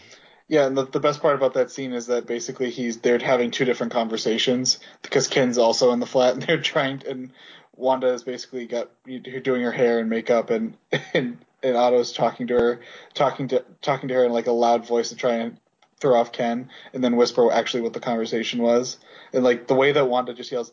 It, sells like bye bro and, like her, her look of disdain on it just just really really underrated funny moment where during that conversation I think this is also the scene where Otto says he, I hate the way British people talk. They're all moral, morally upright, superior British F words. And he's like, I hate the sound of their voice. And then he hears, he sees Ken spying and he's like, it's not, except for you, Ken. You have a wonderful speaking voice when it works. so poor Ken, just getting shit on left and right. Okay, so here comes the second meeting between Wanda and Archie. This is in a flat. Apparently, Archie has a law colleague who has this uh, flat, a little house, a vacation home overlooking the river, and Wanda's going to meet him there. And Archie has promised he will get her the locket, even though his wife Wendy is clinging to it and will not give it up. But uh, Archie promises he'll have it there. So they meet, and this is where we get to these scenes that start being surprisingly romantic between these two. Yeah, they definitely the, is it, they start actually like getting to know one another, and and Wanda basically it seems like she's playing Archie to to get the locket back, but there is some sort of genuine aspect to not wanting to give herself up to Archie without having the locket. It's like it's part of a con, but it's also starting to that line's starting to blur a little bit. Yeah, John Cleese does a great job in this movie from a dramatic perspective. And there's a line here, a little speech he gives, where it's very touching. Like in a silly, mean-spirited comedy movie, you really kind of feel for this guy because he's like really starting to fall in love with Wanda. He buys her con, and he says, "You know, Wanda, you make me feel free. Do you have any idea what it's like being English, always proper and correct, so terrified of embarrassment, always stifled?" He's like, that's why we're all so dead on the inside, but not you. You're alive. You're alive, and I love that about you. I want to be free like you. I want I want to make love to you, Wanda. I love you. So it's like he really is buying into this, and I think she's starting to feel bad. Yeah, and even in that speech, he still lays a joke in there. He says, "I'm a good lover. At least I used to be back in the early 14th century." Like even even even in in, in, in one of the more genuine moments in the film, like he he still finds a way to sneak a joke in there. Yeah, so they end up up on the bed and uh, and uh, they're gonna make love, and Wanda's start really starting to think feel bad that she's seducing this guy. She's starting to enjoy his company, but it's going to be all for naught because Otto, the jealous Otto, is literally two feet behind them in a window, watching them make out with a stethoscope against the window, which always makes me laugh. and then he sneaks into the house because he has to see if she really does love Archie, and they hear him downstairs, and and and Archie's like, "Is that your brother again?" She's like, "Oh no, he's too stupid. He'd never figure it out." And what do they? They start telling jokes about how stupid he is. Yeah, he he talking about how the, he thought the Gettysburg Address is where Lincoln lived, and um, wondering why they named Archie and, and Wendy named Portia after a car. I don't think a lot of people get that joke. I didn't get that as a kid. Portia's name is P O R T I A, which is a British name, and Otto thinks it's Portia S C H E, like the car. So again, I didn't get that as a kid, but it's they they seem to find it quite funny in John Cleese's screenplay. So I guess British people would get that joke better. Yeah. But yeah, they, they call Otto stupid, and Otto, of course, flies into a rage when anybody calls him stupid. He breaks up their meeting, pops up. It's a great little jump scare. And then he assaults them. He throws Wanda outside and locks her out of the flat. And now he makes Archie apologize for calling him stupid. And when I was a kid, this was probably my favorite quote in the movie. You know the scene I'm talking about here? The one where he's he's holding him out underneath, uh, uh, out of the, the window. Even before that, the line right before that. Uh, I can't I can remember it. Yeah. Yeah. So Archie has claimed that Otto is stupid. Otto already hates British people, already hates this Archie guy for sneaking in on his girlfriend. Now he's being called stupid. So Otto confronts uh, John Cleese and says, "Apologize." And John Cleese is like, "Why on earth not? Why on earth should I apologize? I'm not going to apologize to you." And Kevin Kline gets so mad about this, and he reels off a string of of uh, uh, expletives here that would make any child blush, where uh, uh, Kevin Kline just says, "You pompous, stuck up, snot nosed, English giant, twerp, scumbag, fuckface, dickhead, asshole." John Cleese is like, how very interesting. You're a true vulgarian, aren't you? and Kevin Kline with the perfect retort, You are the vulgarian, you fuck! I think that was like in my when I used to have message boards back in the '90s. That was always my little profile quote. You are the vulgarian, you fuck.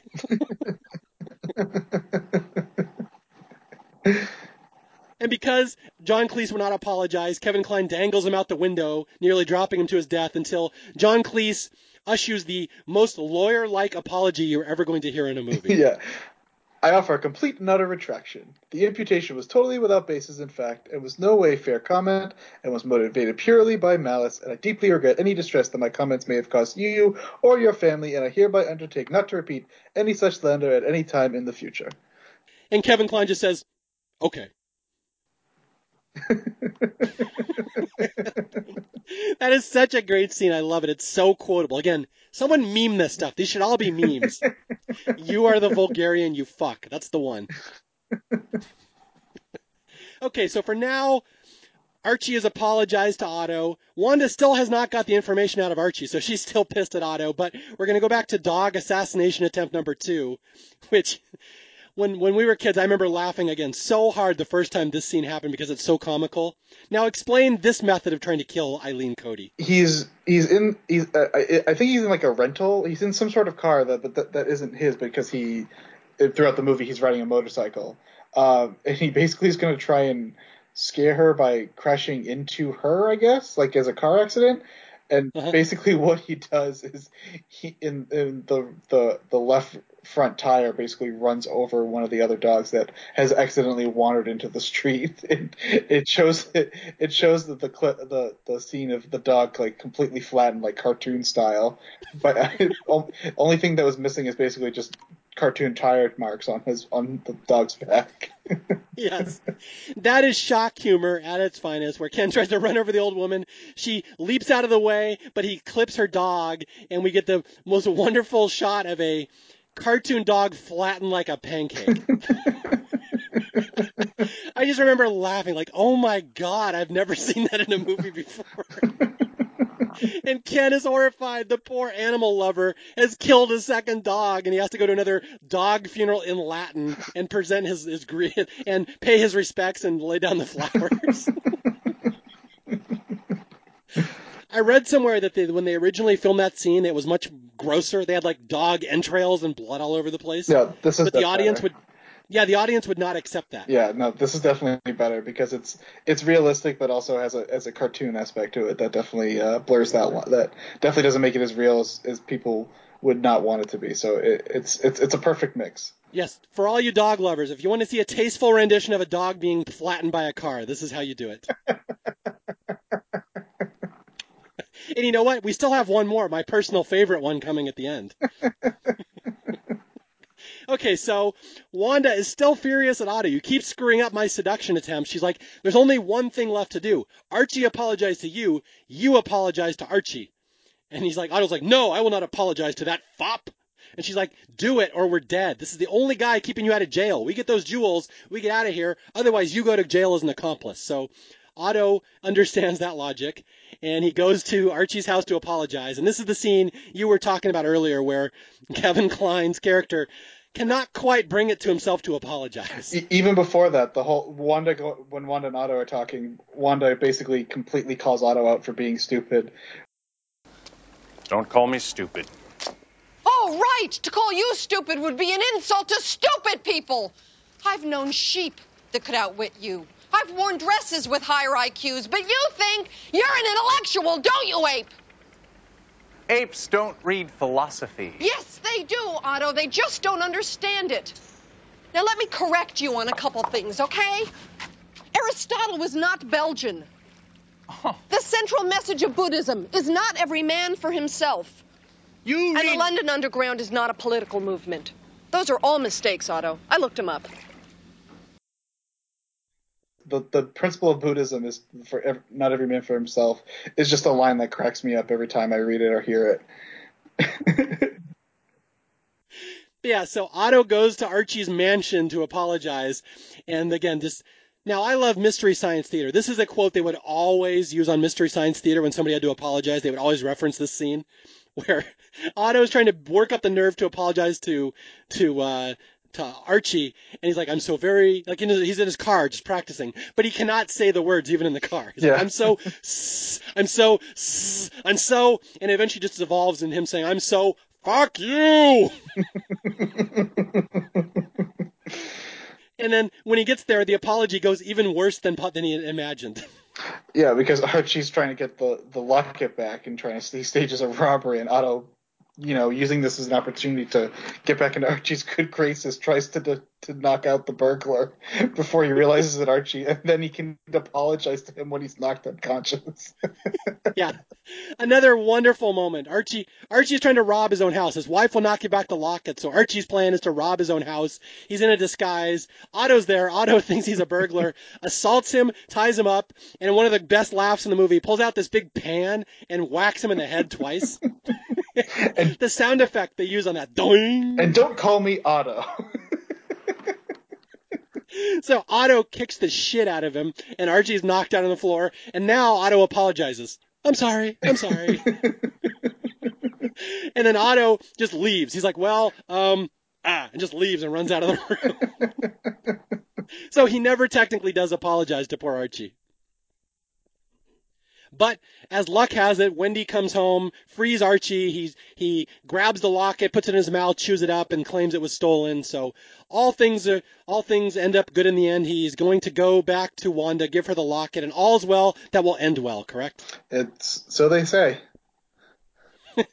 so here we go. Another, again, I can't believe I keep saying this, but another huge laugh, huge scene with a huge laugh, where the scene where he goes back to the flat to give the the locket to Wanda. This is their second rendezvous, and this time she's so happy and she agrees to have sex with him, and they're just about to have sex, and John Cleese is going to uh, suffer the ultimate humiliation for a proper British lawyer.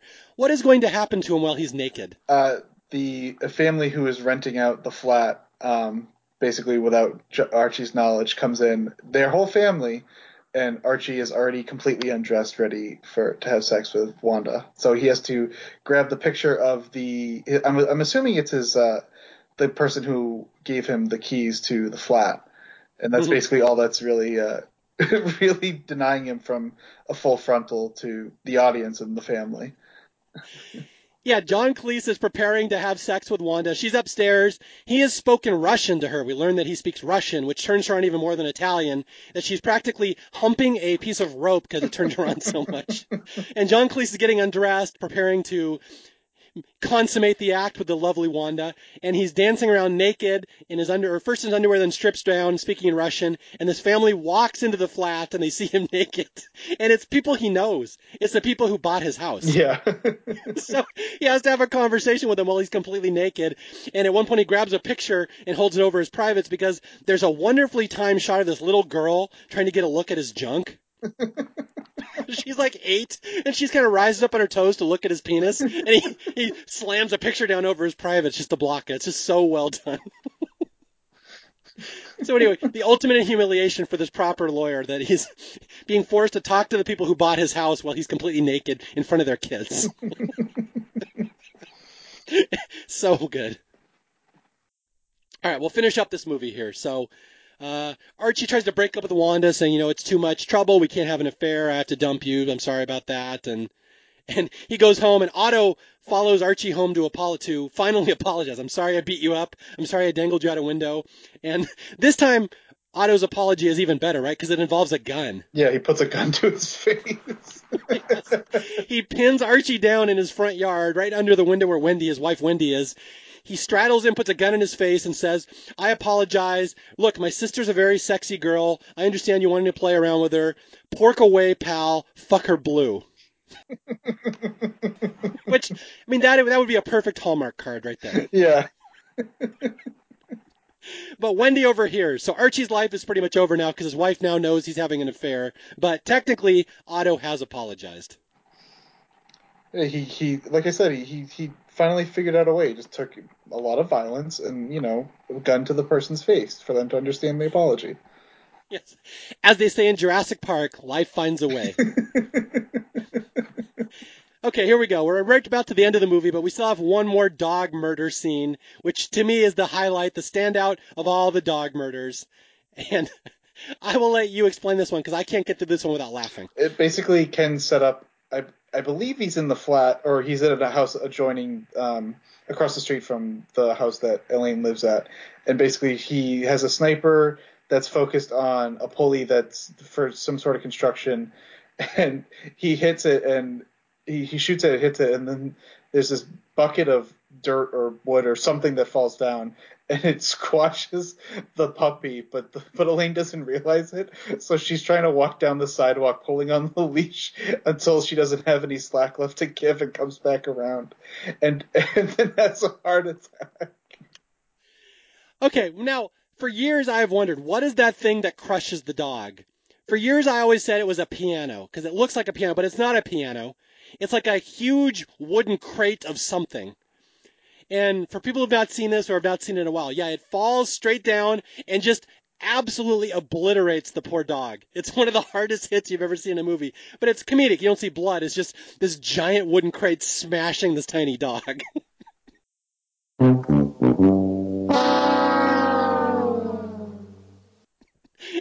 I I would just rewind that scene over and over because it was so funny the way it was timed and the sound effects they used. And then Eileen Coady walks away with her dead dog under the crate and she tries to walk it and the line just goes slack. and she's trying to figure out where's my last dog and she's looking under this crate. And then, and then again the shock of it, she has a massive heart attack. So Ken has not only killed her last dog unintentionally, he's now like absolutely horrified. He's going to like into a into a panic attack because he's killed three little dogs. It's the worst thing ever. But when he realizes Eileen Coady has died of a heart attack from the shock, he starts laughing. So right over her corpse, he starts giggling and high fiving and laughing everybody. He got the job done. It did it. It was great. So he wins. Well, Eileen Coady's dead. The good guys win. The now old lady is dead. that scene, that is a legendary scene. That one of the funniest scenes in the 80s. That last dog just getting absolutely crushed by a crate or safe, whatever that thing is. So they're all celebrating because the case is going to get thrown out. No, there's no witness. And uh, what happens is Ken makes the mistake of, as he's celebrating, tells Otto, you know, I killed the old woman. You owe me a pound because they had this bet. And so Otto rushes over to Ken's flat to debate this. Wait a minute, you killed the old lady? Really? We're all home free. We're all going to escape. And Ken makes the mistake. Yeah, we're going to go to the place where the jewels are right next to the airport. And Otto gets this evil look in his eyes. Oh, so the jewels are near the airport, huh, Ken? And Ken's like, oh crap. And now we get the infamous interrogation scene. The uh, the the glorification of the French fry or the chip, as it's called, in in over the over across the pond. Yes, the English contribution to world cuisine, the chip. so basically, Kevin Kline ties up Michael Palin as the last humiliation, and he's going to interrogate him to find out where these jewels are so Otto can take them and he can escape with Wanda and they get all the money. And he ties up Ken and he puts two french fries up his nose. And in a very, I have to say honestly, this is a difficult scene to watch, even, even I as a fan of animal cruelty in comedies, where Otto will torture Ken by systematically eating his goldfish in front of him. Don't eat the green ones yet; they're not ripe. That is a great line. That I've I've quoted that for years. Where, yeah, Otto starts eating Ken's fish to torture him. Like, tell me, or I'm gonna eat your beloved fish. And he eats one after the other, and then uh, Ken's like, you, you, buh, buh, buh. He's gonna say bastard, and Otto finishes a sentence by saying, better eat the green one, okay. and, so, he starts eating, and then he gets the green one. He's like, ew, don't eat the green one. It's not ripe yet. And he starts laughing. and finally, we get to the titular character in the movie, Wanda. What happens? What is the fate of a fish called Wanda, PJ? Uh, he, she becomes another victim of uh, of Otto after basically completely torturing Ken to getting. I believe that uh, he says the Cathcart Towers Hotel at this point, right? When yeah, yeah, yeah. He, eventually, Ken eventually Ken squeals. The jewels are at the Cathcart Towers. The key is in the fish tank in the treasure chest. Yeah. And but the key is not there because Wanda has it, and so Otto completes the torture by eating Wanda, the beloved fish, and Ken is horrified. He's so angry. And honestly, I've heard people say this is a tough, tough, tough scene to watch. It's it's kind of cruel, even for this movie. Yeah, it, the, the rea- based on the reactions alone from Ken, it's I, I could see why the, that the cringe might be going just a little too far. Yeah, there's one moment in particular where Otto's torturing Ken. He puts two French fries up his nose and then puts a pear into his mouth. So Ken Ken cannot breathe, and it's very, very realistic, the acting job that Michael Palin does, that he cannot get oxygen, that it's almost not funny. It goes a little beyond that to scary. It's very, very terrifying to watch this. Yeah, at first it, it looks like that, like it's used for humor, but like you said, it's a good, it's a great acting job that basically you're like, you're, you're, you're a little worried there, right, for, for a second that like, not only just the character, but like, you know, you want to make sure that the actor is, is, is okay and like it's not going too far. Yeah, it's that's a tough scene to watch. So kudos to Michael Palin for cutting off his oxygen for a couple seconds for art. Probably multiple times over, considering that probably wasn't a one take shot too. Yeah. Okay, so the end of the movie is Otto knows where the jewels are. He calls Wanda at the courthouse. She's like, "All right, we don't need George anymore." So she sells out George on the stand, right? She's like, "Oh, I saw George that day going to the bank with a gun." Yeah. And he's like, "You bitch, you fucking bitch," and it devolves into chaos because George is going to go to jail and Wanda doesn't need him anymore. Yeah, it's weird that we leave five past seven with that sawed-off shotgun. yes. I don't know if you would have caught this. A movie nerd like uh, like me would have caught this. Is that there's a big scuffle in the courthouse, and afterwards, at the end of the uh, the there's a big fight. Archie, the lawyer, has been punched and he's laying flat on his back on the ground. And there's a shot of him just sitting up in the courtroom, using not without using his arms, just straight sit up, and he turns his head to the left. That's kind of an homage to the movie Halloween with Jamie Lee Curtis, because that's exactly how Michael Myers sits up behind her at the end. See, I did notice that. I didn't know that was, what that was. That was an homage to, to Halloween. There's your movie nerd trivia fact for my listeners. That a Halloween reference in a fish called Wanda. Okay, from here on out, it's just a race to the airport to see who can get the jewels and who can get out of there. Wanda goes there. Otto goes there. Ken is still tied up. He needs help. So Archie goes back to the house to free Ken.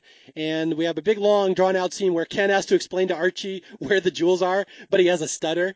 And it's a classic Monty Python bit where it goes on for like 10 minutes where Ken is and John Cleese is getting so frustrated. It's very fun to watch, but I could see why stutterers may have a problem with this scene. Yeah, yeah, because basically he, he tries to get him to do it, but it, it, everything that Archie's doing is basically not helping. He tries tries to get him to sing it, and eventually gets him to, to write it on the, the newspaper that's in front of him to kind of get the information that he needs. Yeah, but eventually they get the, the, the news they need, and I think Archie at this point realizes, you know what? I'll just take those jewels myself. I, all these people are con artists. Wanda was conning me. They're all con artists. My wife is going to dump me. I'm having an affair. I might as well just take these jewels and flee, whatever. And so they're all going to the airport, and it's going to converge there where it's kind of complicated. I don't want to confuse our listeners too much, but Wanda and Otto get there, and then Wanda knocks out Otto, right? Yes, they get to they get the jewels, they get to the airport, and Wanda knocks out Otto, um, and then Archie and Ken get right behind, and Ken goes into luggage, and, Ar- and Archie goes to find Wanda. Okay, so Wanda ends up on the plane by herself with the jewels. Otto is knocked out. Cannon goes down to the tarmac to figure out some way to stop Otto or get the jewels from Wanda.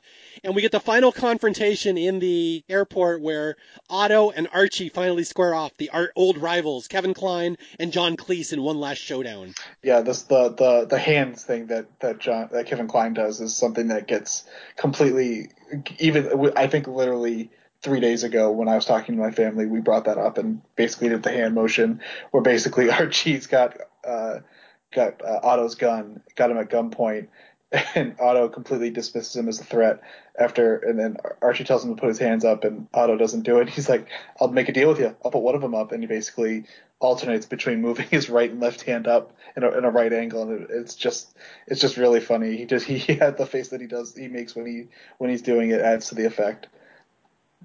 Yeah, what's funny is a lot of good comedy caper movies kind of run out of steam by the end because they have to resolve the plot, so there's no more humor at the end. A Fish Called Wanda is funny right up to the end, I swear to God, because we get the final showdown where Kevin Kline just is being a jackass to uh, John Cleese because he doesn't respect Archie. But eventually, Kevin Kline gets a gun and he's like, I'm going to shoot you, Archie, but first I want to humiliate you. Just because I love humiliating the English. So he has John Cleese go out and stand in a barrel of water on the tarmac, and he basically wants to make fun of him before he shoots him. And they they engage in one of the funniest exchanges of dialogue in the movie, where they just crap on each other for a while. Yeah, the the, the winners. okay, yeah. Let me quote this. I wrote this one down because I used to quote this all the time. Where where uh, Kevin Kline says, You English, you're a bunch of pompous, badly dressed, poverty stricken, sexually repressed football hooligans. and John Cleese is like, Well, at least we're not irretrievably vulgar. And Kevin Kline is, You know what your problem is, you English? You don't like winners. And John Cleese like, Winners? Like North Vietnam?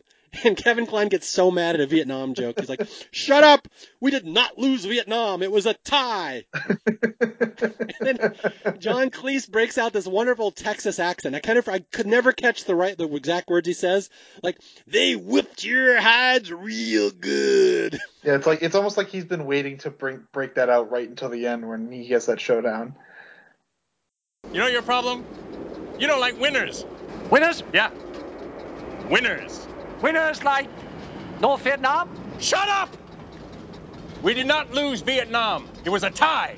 I'm telling you, baby, they kicked a little ass there. Boy, they whooped your hide real good. yes. And John Cleese's like, "What? You're gonna shoot me now?" And Kevin Kline's like, "Uh, yes, Fred, so old chap." just they're just crapping on each other. But all throughout the scene, as they're just taking digs at each other, Ken, the poor poor put upon Ken, who has been suffered indignities and killed animals accidentally all movie, is trying to kill Otto. He's driving up on a steam behind him on a steamroller. So in maybe five or ten minutes, he might catch up and kill him. And he's not much of a threat until Otto sees him and laughs and accidentally steps in wet cement. And this is a wonderful. Everybody remembers this. Here's the famous line. It's Ken, coming to kill me. How you gonna catch me, Ken?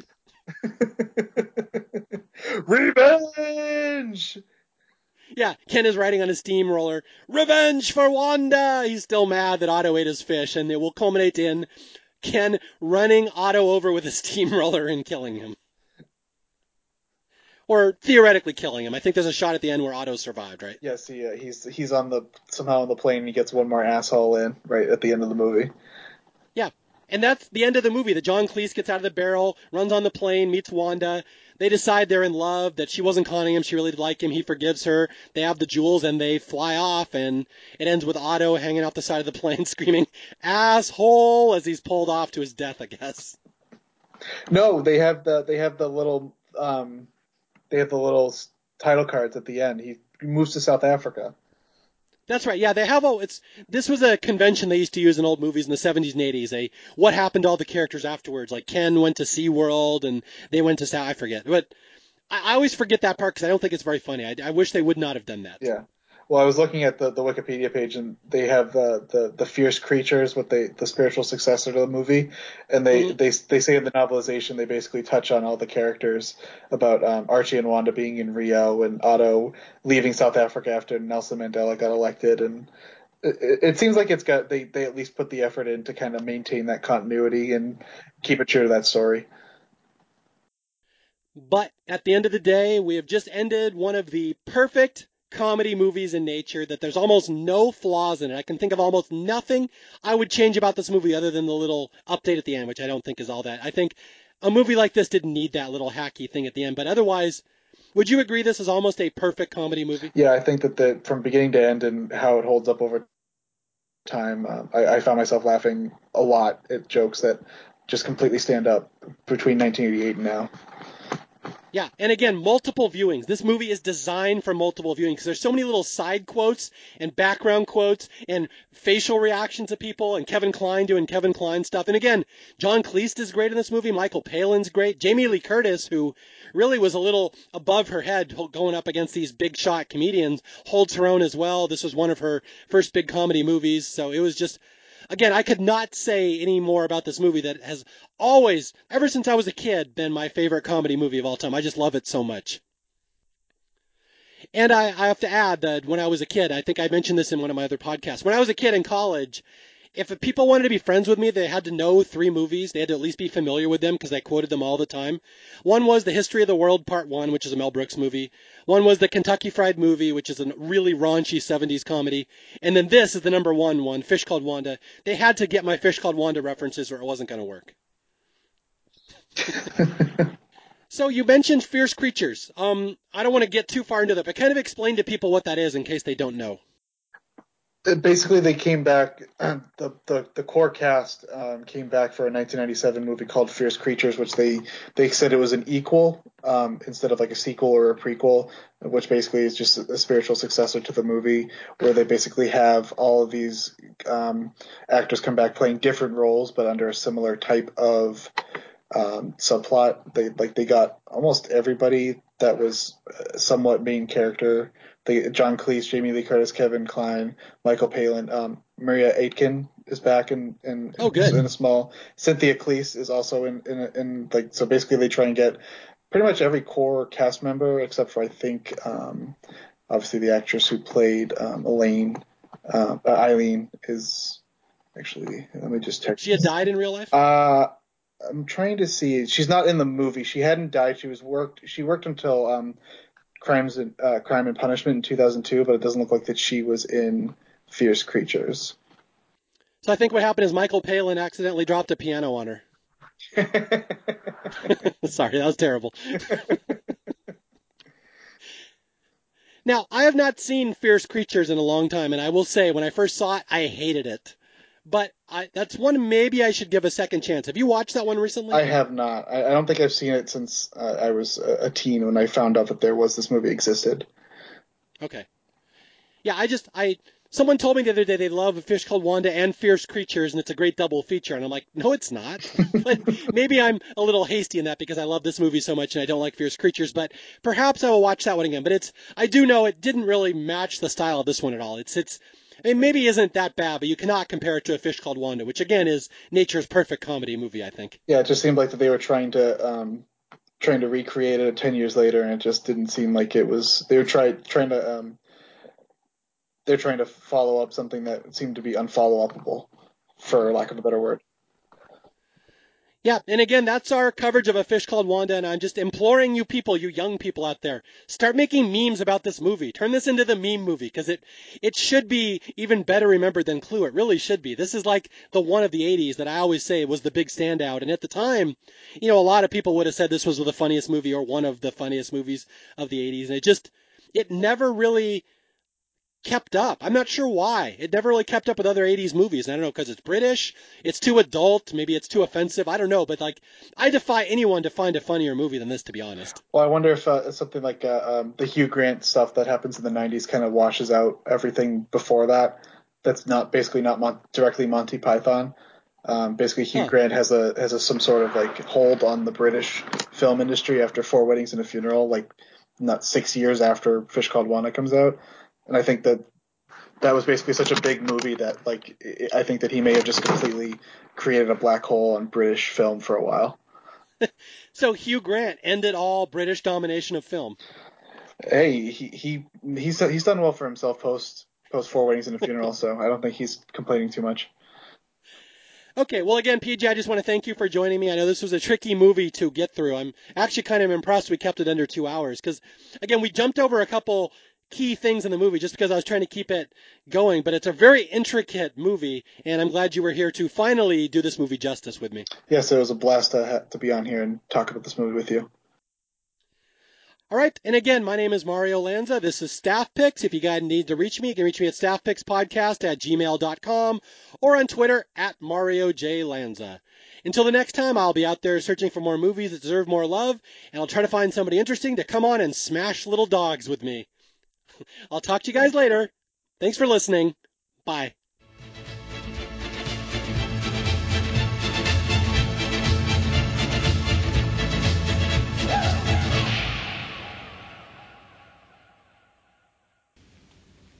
You pompous, stuck up, snot nosed, English giant, twerp, scumbag, fuckface, dickhead, asshole! How very interesting. You're a true vulgarian, aren't you? You're the vulgarian, you fuck! Oh, it's too big. No, it isn't, Portia. It is. It's enormous. No, it isn't. Oh, please, Mother. No, absolutely not. I'm so miserable and you just don't care. Oh, do shut up, Portia.